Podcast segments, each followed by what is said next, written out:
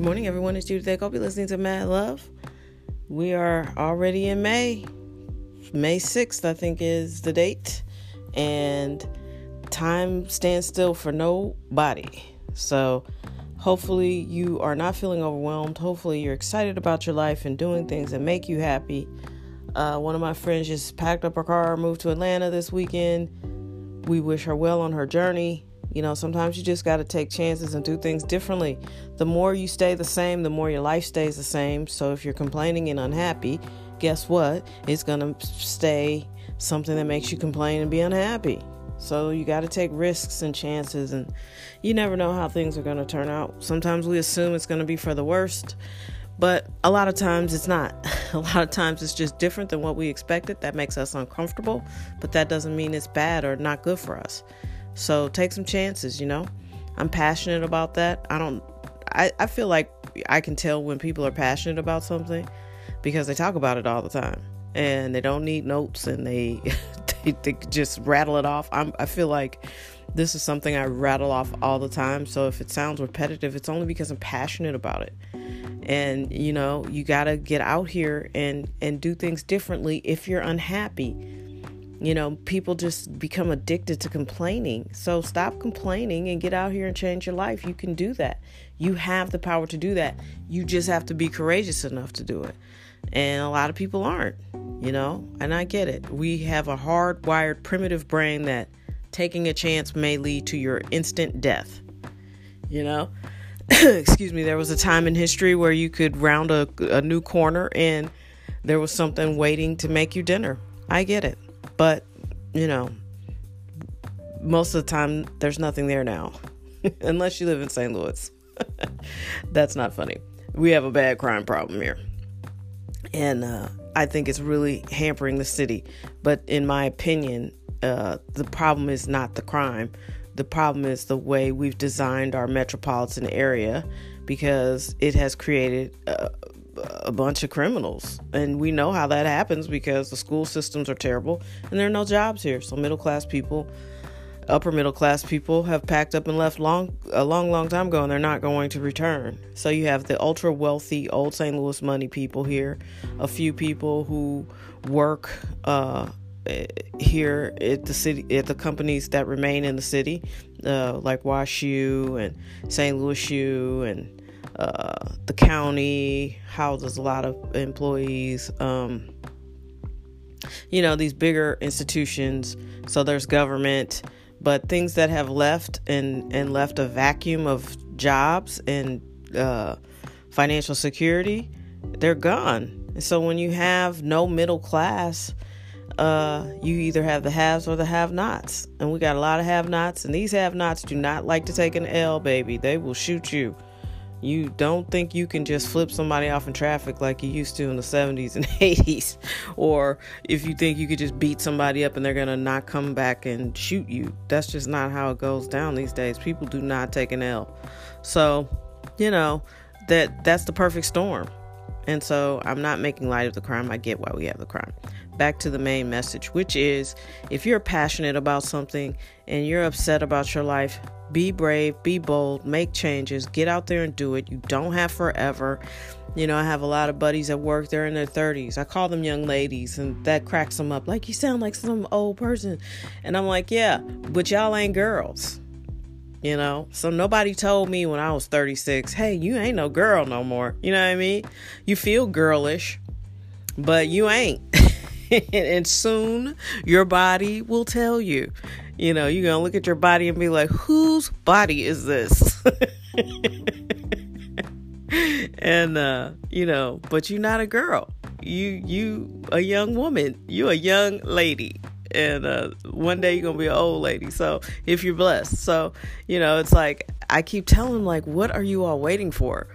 You know, I'm just trying to save you that 15 years. Because when I was your age, I kept thinking, this is going to come together. This is going to come together. Things come together, but you got to rise up to meet it. You know, you got to do something to make things come together. You can't just be sitting there waiting for something to happen, you know, and it's actually fun. It's like a social experiment being friends with people who are at that ripe prime age, you know, where women where young women become, grown women, and men react to a woman differently over 40. Now, let's be clear. You still get the looks and you still get the cat calls, but it's definitely different. It's definitely different. There's a point when you cross over where they look at you differently. You're not going to get the same level of attention. And depending on the type of woman that you are, it's easier for others to handle that. So some women don't take that well. Some women think their currency is their looks. So it's really hard for them when, they start getting their first ma'ams and, the young guy at the restaurant ain't hitting on you. He's just really trying to take your order. Some women cannot handle that. So it's really interesting. I think being a woman in America in 2019 is fascinating, but also being able to look back at younger women and feel like I can coach them up a little bit. Maybe that's why I'm here. I don't know. I enjoy it. I loved my 40s. Love, love, love. It wasn't because they were easy, but it's just your attitude clicks too. And maybe that's why men look at you differently. Because it's like, I don't care what you think. I got bigger problems. I got bigger fish to fry. So, yeah, it's just fun. It's very liberating.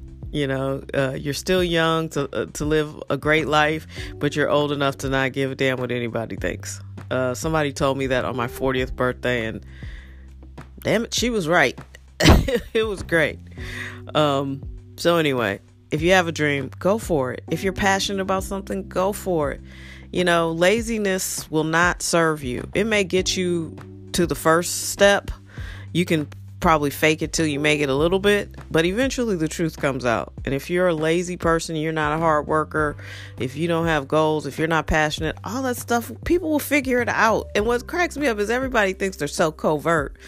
Like, I'm making these moves and nobody can tell. Well, if you're making moves and no one can tell, guess what? You're not really making moves. So if you're making moves and people can see what you're doing, and you think that people can't, that's one issue. But if you're making real moves, people can tell what you're doing. I don't get it. Just let's get out here and be our best selves and make our words match our actions and be legit. I was watching Game of Thrones last night, which is an amazing show, you guys. I can't even express to you how fantastic it is to have the show. Like, it brings me to tears because I studied film. I'm a film major. I went to school to study this topic. And when I was in school, you couldn't have even made this show. It wouldn't have even been possible. The technology that goes into it, the care and the craft and the storytelling. This is amazing stuff. And there was a scene where they have to decide who they believe would make the better a leader, and one of the characters just says, I believe in this person. And I was thinking, what makes us believe in a person? Like, what makes us look at a human being and be like, I believe that individual can lead us and take us where we need to go. Whether it's Barack Obama or Donald Trump or anybody in any kind of leadership role, what makes people look at a person and feel like, okay, I made the right choice? And when can you pull back and be like, well, I might have made a mistake. That might not have been the right choice. And are people mature enough emotionally to be like, yeah, I messed up? I don't know. It's fascinating. Just the way he delivered the line. Like, I really believe in this person. It's like, wow, really? Why? What makes us believe in people? So anyway, Game of Thrones is epic and amazing. And I'm not a person that judges other people for not watching it. And I get that there are people who judge me because I watch it, but I don't care. I craft a little bit of time out of my week so I can finish with this series, and I love it. I think it's great. I also am trying to watch Billions. I'm way behind on that for this season, but it's a good show. It's an epic time to be alive for entertainment on TV and film screens. It's amazing. And it's a win for us. And I wish people would stop complaining about the little nitpicky things they don't like and just fall in love with the the plethora of good-ass entertainment we have out here now, you know. Anyway, I digress. Follow your dreams, follow your passion, be strong, stay focused, don't be lazy. That's not a good look, and it is not sustainable. If you want a great life, you will work hard. And all these people who say, I ain't finna work all hard, or people who start a lot of sentences with, this is what I'm not gonna do, they're not going anywhere. Get away from them.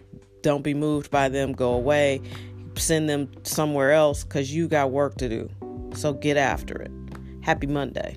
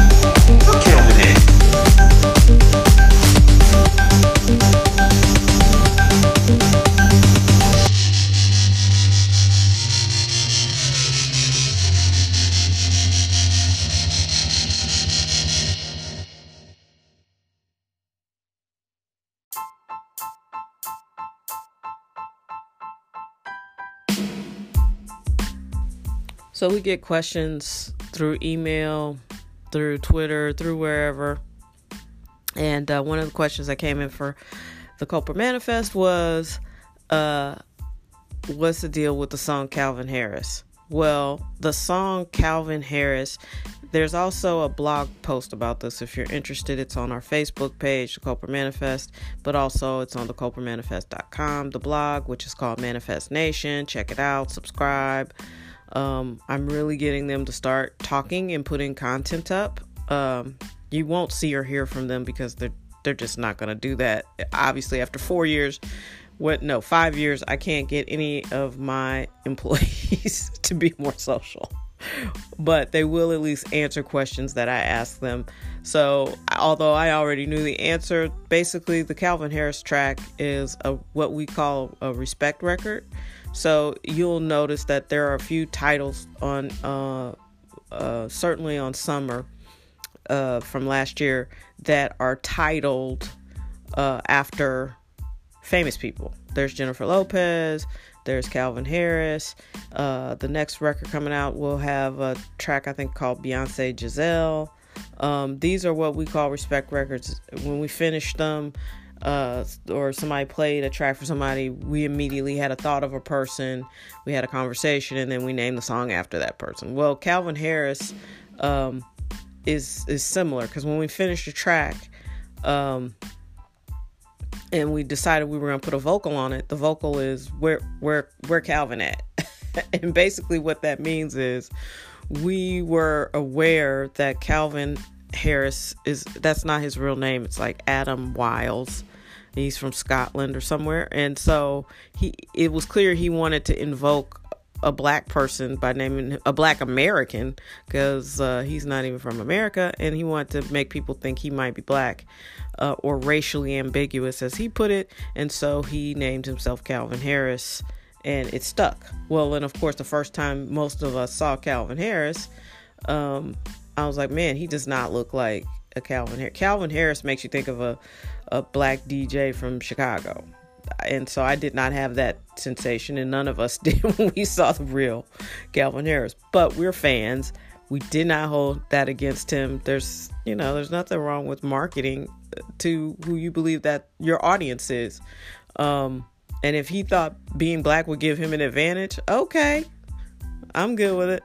So anyway, that's why the chorus is where Calvin at. And then, it's just an up-tempo dance track, and it made us all think of Calvin Harris, and out of respect for him and his work, that's what we came up with. But the vocal is where Calvin at, because I felt like the first time, somebody walked into a DJ set and that guy appeared, everybody was like, okay, well, where Calvin at? Because that dude is obviously not Calvin Harris.